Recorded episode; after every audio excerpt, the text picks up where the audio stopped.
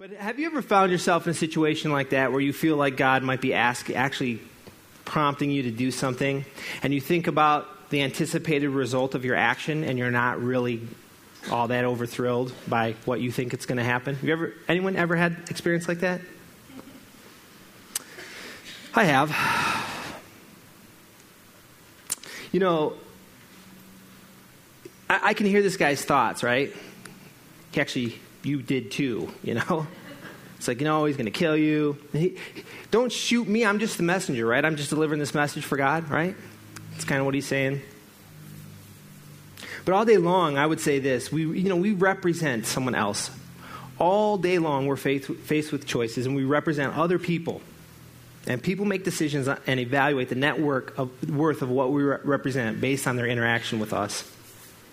As we're faced with these choices, we listen to this guy, we listen to this guy, and this guy, and this guy, and then eventually we make our decisions. Which character do we listen to? The one on the right shoulder, the one on the left shoulder? I started thinking about this for, for me, just even me. So, who do I, all day long, we, we all represent something, right? Right now, in this very moment, I represent K2. Many of you are deciding if you agree with the, the theology as I'm about to share with you. Or if this, you know, maybe I should have a tie on, and you're trying to decide if you're going to interact with K2 based on me, right? Or the theology, or uh, as I'm out and about, I meet people, I talk with them, I say, hey, you should come to K2. And based on that interaction, they decide whether they want to do it. But even more than that, like I represent, like for my family, I represent what a father's supposed to be to my son and my daughters, my sons and daughter. I represent what a husband is supposed to be to them. And they decide based on how, what they see. You know, and I, I have to tell you, here's a little story that really hit home with me. I was little, I was, I don't even remember how young I was, but probably elementary school, I would guess. And uh, my older, I have two older brothers, and the one, not my oldest brother, but the next brother older than me, I don't remember what happened. We were outside probably playing sports. That's what we did all summer long. And he did something, and I just blew a head gasket. And I decided I was going to kill him, right? I was going to destroy my brother. and so I just went nuts. And my oldest brother grabbed me and stopped me. And he'd go, Okay, Mike, are you done? Are you to? Yeah, okay, I'm done. He'd let me go, and I go after him again. This happened a bunch of times. And I mean, I was really being a raving lunatic. And uh, the truth of the matter is, my brother would have actually crushed me like a pea. But I didn't care. I was so inflamed, and I just went nuts, and I kept. Finally, it, however it ended, I don't even know. But the next day, my mom comes to me, and she says, "Hey, do you know, you know the Hicks across the street? That was Hick, was that, that was their actual name. I wasn't being mean. Hicks was their name. Okay, so don't judge. Uh, anyway." Um, she said she, she came to me and she talked to me, and I said, Oh, yeah, what about? And She said, So remember your little tantrum yesterday? I said, Yeah. Well, she was kind of surprised by that, and she said to me, My mom's name is Betty. Betty, uh, so you call yourself a Christian, right? Follower of Jesus? Yeah.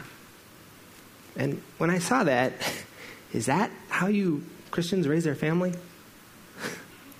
And I realized in that moment two things. Number one, I represented Christ because I was a believer at that time. I was young, made a mistake, okay. But I also represented the Rutledge name. So my mom and dad were actually evaluated on the basis of what I did. It hit home for me. We use this phrase in our house all the time You're a Rutledge. When, when our kids are, not that this would ever happen, but if it would happen that, say, my son was doing homework and it wasn't best quality, we might say something to him You're a Rutledge. Rutledges don't do shoddy work. Because he represents me, he represents my name. You know, and uh, all day long, we all represent a lot of things. Think about this for yourself. Let me ask you this. What, just think of a couple things that you represent I don't know, maybe for you, maybe it's your work. Are people deciding whether they want to use your company that you represent based on their interaction with you? It's kind of a big deal. It is your boss. Just so, just so you know, it, to your boss, it's a really big deal if they don't use your company based on your interaction. That's not going to be a good scenario for you for the long term. What about family? Maybe your family name. You know, the Bible tells us a good name, a good name is rather to be chosen than great riches. So you want to represent your name? Well, I do. I want people to think highly of the Rutledge name. Maybe it's Christianity for you. Do you actually ever stop and think about this? Because this is the bulk of what he's talking about in this passage that we're looking at today. That we are actually the representatives of Jesus Christ to the world around us. And based on their interaction of what they see with us, they're making the evaluation on whether they want to pursue Christianity or being a follower of Christ. All day long, y'all are representing and if that was an actual gang sign, I'd like to apologize to you. If you're a gang member, it was unintentional. Please don't pop a cap in me, okay? It was accidental. And I have to tell you today, you know, this message, just so you know, is going to be really focused on those of you who call yourselves Christians. And we find this term first happens in, in Acts chapter 11, verse, verse 26. It's the first time it's used in it. What it means is to be a follower of Christ, someone who lives the principles and values of Jesus Christ, a Christian. It's the first time it's used in the Bible. Okay? So I'm going to use that term, follower of Christ and Christian, synonymously today. And I'm going to be focused primarily on those of you who are call, call yourselves Christians.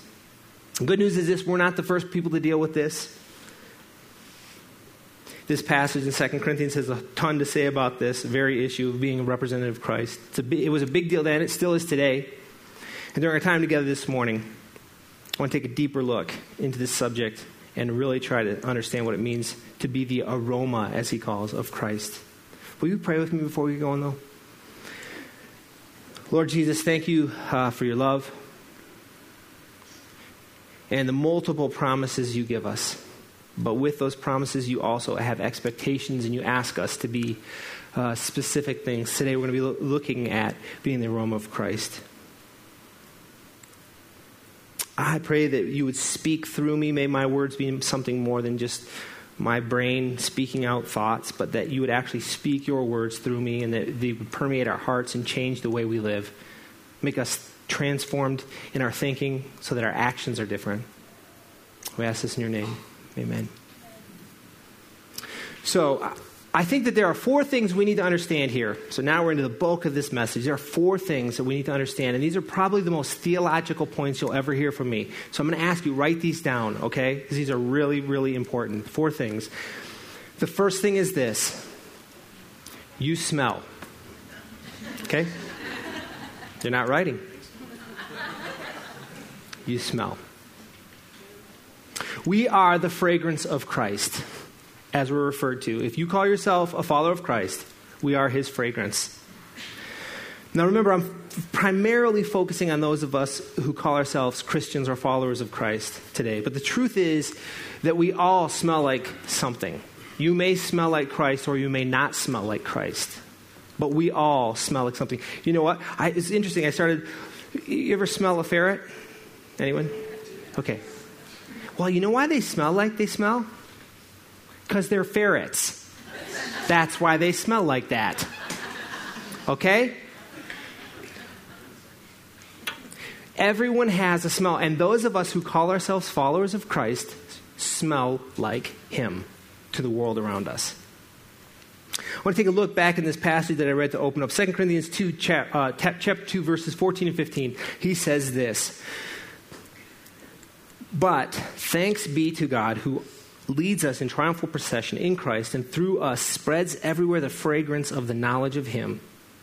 For we are to God the aroma of Christ among those who are being saved and who are perishing.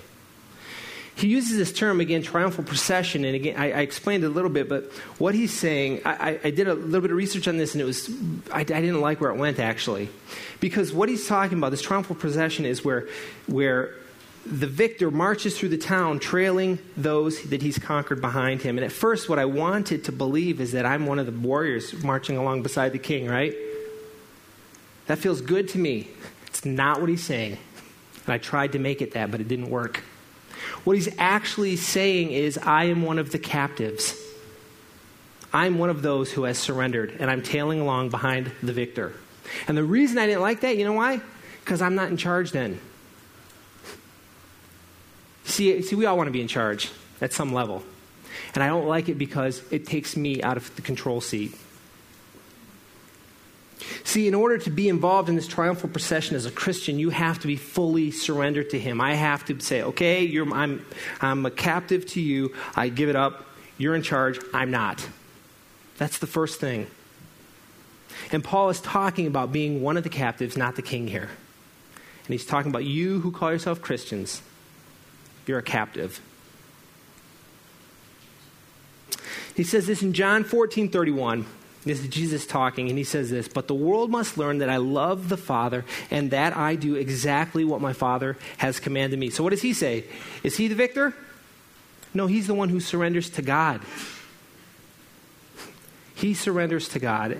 And then in Philippians, Paul, who also wrote 2 Corinthians, that we're pulling our passage from, he says this Philippians 2, chapter, uh, chapter 2, verse 5 through 11. Your attitude should be the same as that of Jesus Christ Okay, we just said that he does exactly what his Father commands him.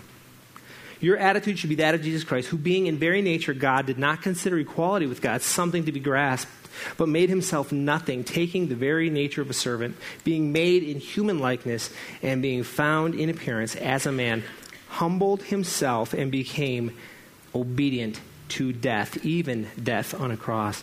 Therefore, God exalted him to the highest place and gave him the name above all names a good name is rather to be chosen than great riches, right? Gave him a name that is above all names. That at the knee, at the name of Jesus, every knee should bow in heaven and on earth, and every and, and under the earth, and every tongue confess that Jesus Christ is the Lord, to the glory of God our Father. So he's saying, Jesus surrenders to God. Be like him. Surrender to me, and that brings glory to God. The triumphal procession is me surrendering and being led through the street as a captive. Don't really like it that much. That's what it means, though. Ephesians chapter 5, and I have a lot of scripture I'm going to throw at you today, so you write this stuff down, you want to check how I'm doing with this, you can. Ephesians chapter 5, verse 1 and 2. Be imitators of God, therefore, as dearly loved children, and live a life of love, just as Jesus Christ loved us and gave himself up for us as a fragrant offering and sacrifice to God. And you need to understand, this is really, really interesting. The Old Testament imagery he's using in this statement where he says, a fragrant offering and sacrifice to God multiple times I, I, started looking at this and I lost count, in, starting in Genesis chapter 8 and then in Exodus and Leviticus, all through this. He uses this term where he says, we, uh, that he uses also in 2 Corinthians, we are the aroma of Christ. And he, but he says this we are, the aroma of the sacrifice is pleasing to God. See, he doesn't need you to be the great victor. He needs you to be the aroma of the sacrifice, willing to submit to Him fully. See, that's a really different deal. And it says multiple times, and this is what Paul's saying when he's writing this the aroma is pleasing to Him when you surrender fully to Him. Being in the triumphal procession means we have fully surrendered to God. But smelling like Christ also means that we're his representatives. Not only are we his captives who have fully surrendered, we are also his representatives. He leads us, he says, in triumphal procession in Christ and through us spreads everywhere the fragrance of the knowledge of him. Again, we said this spreads, this term he uses means to make apparent the invisible. Right? You walk through the streets, you smell barbecue, you know there's a barbecue going on, right? You don't see it, but you know it's there. The same kind of imagery is, is, is he's using here. He spreads it through you. Acts chapter 4, verse 13. This is a really, really interesting story. Peter and John had been called before the uh, council, the Jewish council, to uh, sort of defend themselves for some of their actions. They were doing some stuff that, that the Jewish council didn't like, okay? And uh, so they go and they get into this a little bit of this de- debate with them. And, and, and the verse says this, 413. The members of the council were amazed when they saw the boldness of Peter and John for they could see that they were ordinary men with no special training in scriptures. They also recognized them as men who had been with Jesus. First of all, Peter was the one that denied him three times, and now he's this guy that's got this amazing boldness. See, they smelled like Christ, and the Jewish council realized it. because they were fully surrendered to living and being a follower of Jesus. So when you surrender yourself fully and allow yourself to be taken captive in triumphal procession, you become the aroma of Christ to those around you and to God. You are his representative. So, first thing is you smell. The second deep theological point is this you smell good to some. Now, I probably don't need to belabor this. Have, you seen that commercial? This guy's in a, um, uh, like a, I don't know, tram car or something. I don't know what he's in, like a subway, and he's got his arm like this. It's some deodorant commercial. And all of a sudden, this girl like nestles, nestles up to him, and she's got her nose in his armpit, smelling like. You seen that commercial? No, am I making that up? I might be. Anyway, uh, see, this is what it's talking about. To some people, that smell is a good smell. And, and I'll just, it says here, again, in, in this Second Corinthians passage, chapter 2, verse 15. For we are, to God, the aroma of Christ among those who are being saved and those who are perishing. To one, we are the smell of death. To the other, the fragrance of life. Romans 15, or 10 15, says that how, how beautiful are the feet of those who bring the good news. And I just want to say this on this point. How many of you could say, Yeah, I believe that the aroma of Christ is a good smell? Yeah, I, I, I think it's a good smell. You could say, Yeah, because uh, I smelled that aroma on someone else, I'm here today. My life is different today. My guess is that many of you are here in this very room as the result of seeing that smell or smelling that smell on someone else, the smell of or the aroma of Christ. And it brought life to you. A few, few, I don't know, a month or a couple months ago, we talked about this. Uh, we did a series called "Everything You Need" from Second Peter, and I, my my assertion would be this: that if you have experienced the promises made that Jesus Christ is everything you need, then the aroma of Christ is pleasing to you. Right? If you really believe Jesus Christ is all you need, he smells good. The third point is this, though it's a bad smell to some. It smells bad. You know, uh,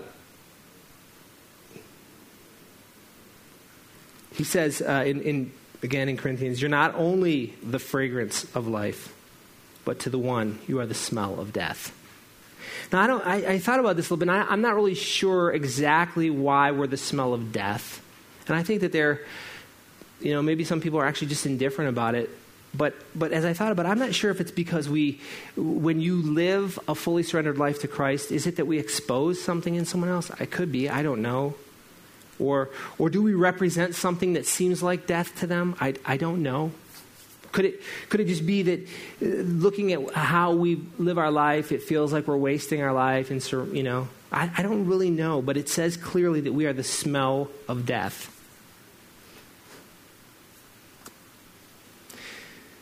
You know, uh, just, just a few minutes ago, I, I just read this Romans 10 verse 15 where it says, How beautiful are the feet of those who, who bring the good news.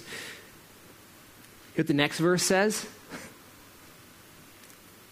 It says, But not all the Israelites accepted the good news. For Isaiah says, Lord, who has believed the message? Consequently, faith comes from hearing the message, and the message is heard through the word of Christ. But I ask, did they not all hear? Of course they did. Your voice has gone out into all the earth, their words to the end of the world. But concerning Israel, he says, All day long I held out my hand to a disobedient and obstinate people. Didn't smell good, didn't want it. Don't know why, it's a fact. You know, you're only uh, going to, uh, you know, a ferret smells good to a ferret, right? not to me.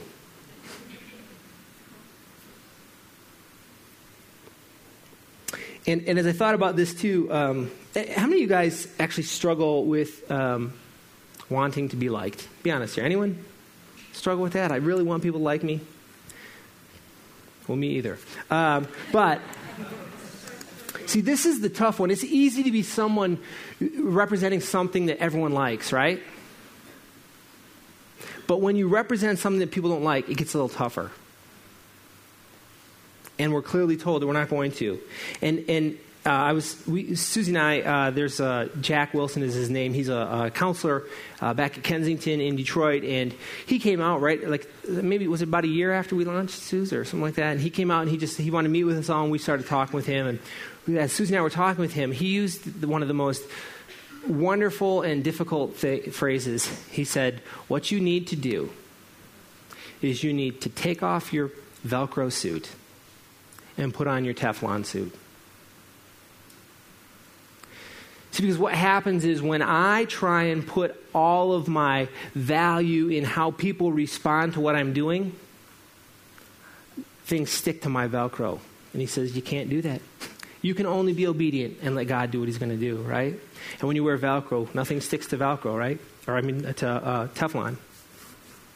So, how do they get it to stick to the pan? I don't know. But if you put on your Teflon suit, stuff doesn't stick to you.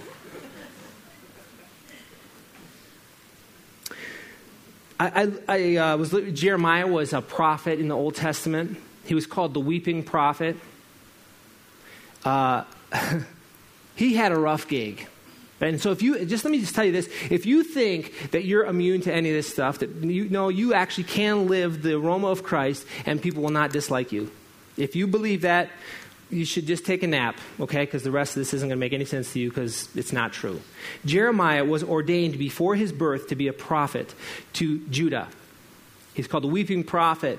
And, and uh, what, what, they, what, what, what you find out as you read about Jeremiah is 40 years he prophesied to the people of Judah. And here's basically how it went down Jeremiah, you're going to prophesy to Judah over and over again. Uh, oh, um, by the way, they're not going to listen, but do it anyways, okay? Go get them, champ. That's his call right there. They're not going to like you. They're going to talk about you. They're going to hate you, despise you. Go for it. Rough gig. Jesus even told his disciples, hey, look, they don't even little perspective for you. If you think you can live your life as a follower of Christ who was rejected and crucified and not experience that, you're either better than him, doubt it, or you're living in denial. You're going to be rejected. I, I just want to tell you, I have a whole bunch of so many passages. Um, but one thing I would tell you that too often I think what happens is we sprinkle in the values of Americana into our spiritual soup here. And we think that if God calls us to it, what happens? Well, He's going to bless it. And He's going to bring money to it. And we're going to get promotions and be more popular. Just like it worked for every single disciple. Wait, who was murdered or killed? And, right. But besides them, though. You see, and I'm not saying that God doesn't bless stuff financially when He calls you to it. I'm just saying He doesn't always do that. There are times when you will be despised. Here's a great story. Stephen, this is probably my favorite uh, passage or story in, in uh, the New Testament. And it's a story of Stephen. Stephen, uh, now the gospel had just broken loose, right? Stuff's going all crazy. And uh, it, it's, it's in Acts uh, chapter 6 and, and chapter 6 and 7. And what happens is um, he goes before the council. They call him in to uh, give account for his actions. And so he goes before the council. And uh, here, here's what it says. I'm going to read uh, a, a, little bit of the uh, front section uh, Acts chapter 6, verse 8 through 11. Now, Stephen, a man full of God's grace and power, did great wonders and miraculous signs among the people. Opposition, however, hmm, go figure, arose from the members of the synagogue of the freedmen, as it was called, Jews of Cyrene and Alexandria, as well as provinces of Cilicia and Asia. These men began to argue with Stephen, but they could not stand up against the wisdom or the Spirit by whom he spoke. Then they secretly persuaded men to say, We've heard Stephen speak words of blasphemy against God, just like happened to Jesus, right? You stiff necked people. Oh, sorry, I'm jumping ahead. I don't want to get there yet. Uh, so he, he's, they can't, they can't, they're losing the battle. So they try and get people to falsely testify against him. So, what he says is, in this little section between what I just read and what I'm about to read, here's what he does. He goes, Let me, let me explain something to you, Lucy. You, your ancestors rejected, you know, Moses came to you. You rejected him, and Aaron and all the prophets came. And one by one, you killed them all. All your ancestors killed every prophet. They hated them, they rejected them. And then Jesus came and you killed him. Nice work. He says here in verse 51 of chapter 7 You stiff necked people with uncircumcised hearts and ears, you are just like your fathers. You always resist the Holy Spirit. Was there ever a prophet your fathers did not persecute? They even killed those who predicted the coming of the righteous one, and now you have betrayed and murdered him you who have received the law that was put into effect through angels, but have not obeyed it. And then when they heard this, they began, uh, they were furious and gnashed their teeth. But Stephen, full of the Holy Spirit, looked up into heaven and saw the glory of God, fully surrendered to God, right? Doing what he knew he had to do with some pretty rough results. Looked up into heaven and saw the glory of God, and Jesus standing on the right hand of God. Look, he said, I've seen, I see heaven open and the Son of Man standing at the right hand. At this, they covered their ears and yelling at the top of their voices, they all rushed him, dragged him out, and, uh, out of the city, and began to stone him. Meanwhile, the witnesses laid their clothes at the feet of a young man named Saul. While they were stoning him, Jesus prayed, Lord, receive my spirit. Then he fell on his knees and cried out, Lord, do not hold this sin against them. and when he said this, he fell asleep. Saul, incidentally, the, peop, the, the person who they laid their garments at the feet of, that's Paul, who wrote the bulk of the New Testament. See, a transformation, you don't always know what's going to happen. You may be rejected, and the story doesn't end right there. I think that's pretty encouraging to know. But even if that doesn't happen, you can only do what you know is right, as he did.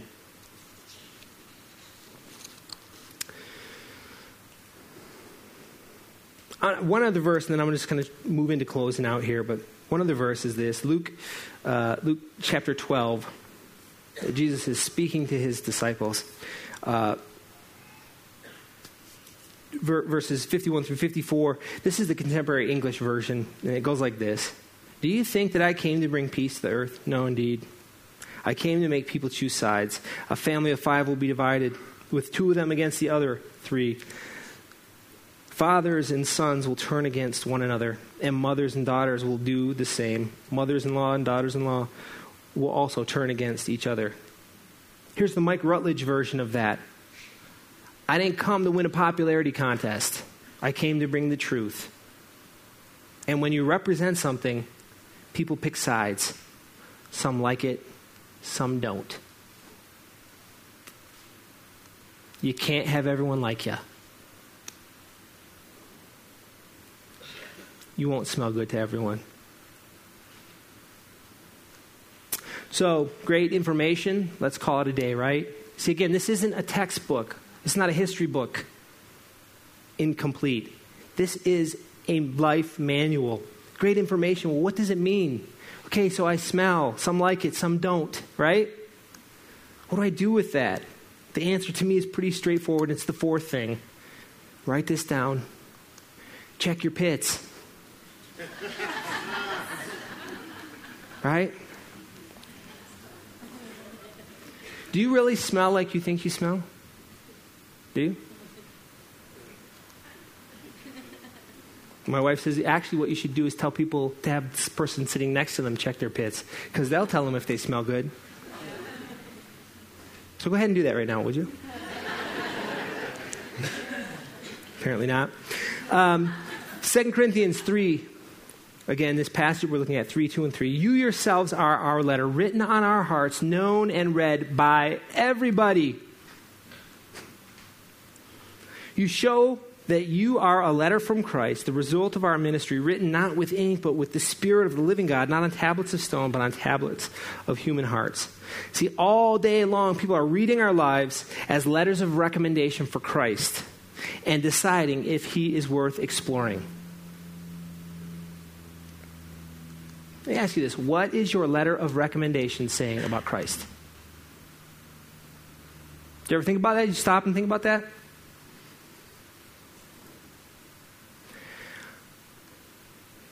They used to advertise these on TV. Uh, they were like perfumes or colognes that would say, like, you know, if you like brand X at seventy dollars, you can buy this that's the same, but it's only twelve dollars. You ever seen those? You ever smelled them? Here's the deal. If you bought, I like Cool Water as a cologne I like. If I had to buy Cool Water based on this generic brand that was supposed to smell like Cool, cool Water, I would never buy that brand because it smells nothing like it. Or Hydrox cookies. Come on, those are not Oreos. They're not. Stop. It's a lie. My, this is a funny story. My mom, uh, she would do this. My mom, I don't know, she thought she was tricky or something, but she would do this thing where she, you know, always creative in the kitchen. She'd do powdered milk and think we wouldn't know, right? Stuff like anyone else? Yeah? Well, come on. But the best one she did was this. this is awesome. She made this stuff called mock apple pie, right? She didn't tell us, and she served it to us. And we're eating. I'm like, what is this stuff? You know, it's apple pie. You know, she says. This is not apple pie, Mom. Oh, okay, well, it's mock apple pie. How come there's no apples in it? well, that's what it is. It's made with Ritz crackers. And I'm like, it doesn't taste like apple pie. It's horrible, Mom. I love you, but it's horrible. It doesn't taste like apple pie. See, and the problem is when we try and be something or say we're something that we're not, it doesn't trick people. It doesn't fool people.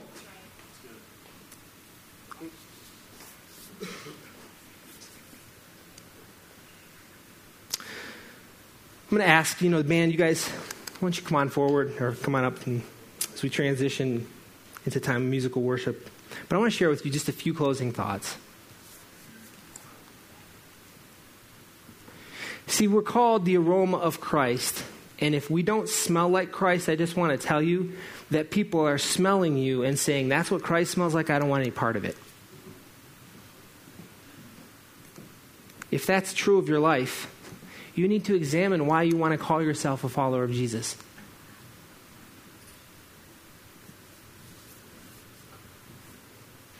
Do you really smell like Jesus? Because if you smell like Jesus, you're fully surrendered. And remember, people are reading your life letter, your recommendation for Jesus, all day, every day. And they are deciding on whether to follow, become a follower of Jesus based on you. Who is equal to this task? Remember, he says that. You want to know what people think about Christianity? Ask people who aren't Christians. Mahatma Gandhi said this I like your Christ. I do not like your Christians. Your Christians are so unlike your Christ. Okay? Hmm. Anyone feel a little convicted by that? I have to ask myself this question often. If Jesus Christ had to decide on whether he would be a follower of himself based on his observation of me and his letter of and the letter of recommendation my life is making for him, would he follow himself? Maybe you need to ask yourself that same question. Would Jesus Christ be a follower of himself if he based it on his observation of you.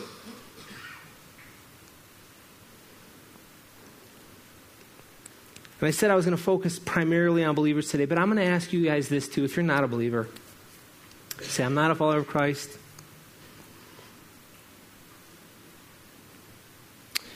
What is your life's letter recommending? Because we all smell like something, right? Do you like what your life letter recommends? Do you? Because I'm not going to try and talk you into believing something you don't believe. That's not my job. It says, We are an aroma to Christ. I do this for Him and for myself to be the aroma to others. You don't want to buy it? Don't buy it. Revelation says, I know your deeds, and they're not hot, they're not cold. I'm going to spit you out. Because the last thing we need are more people who pretend to be followers of Christ. I'm not going to try and talk you into this. You don't get it, don't go for it. That's fine. Well, it's not fine, but it's your decision.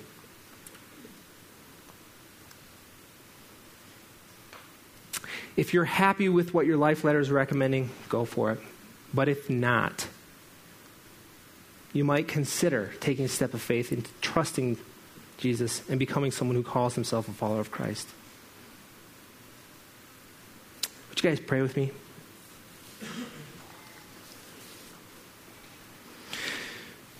Lord Jesus, we, uh, again, we're thankful that you are so gracious to us and you love us so much and you extend your love to us.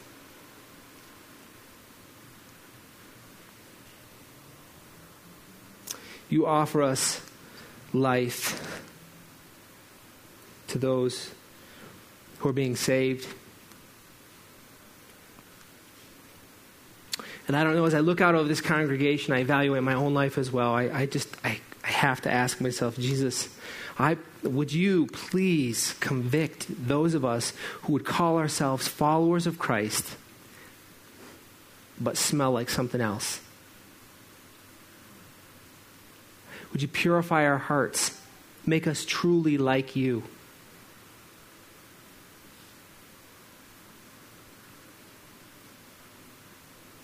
I'm just going to ask you just don't look, just keep your head down, your eyes closed, but I'll to pray. If there's anyone out here today and you say, you know what, I actually would appreciate you praying for me because I think there's some stuff I could deal with, would you raise your hand?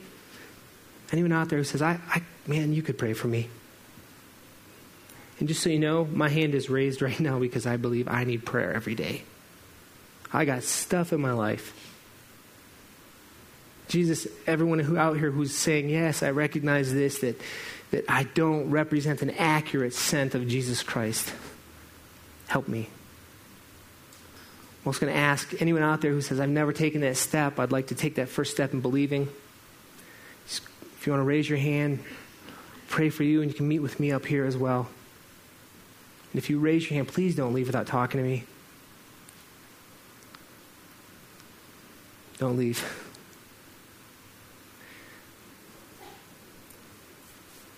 Jesus Christ, you meet with us here today.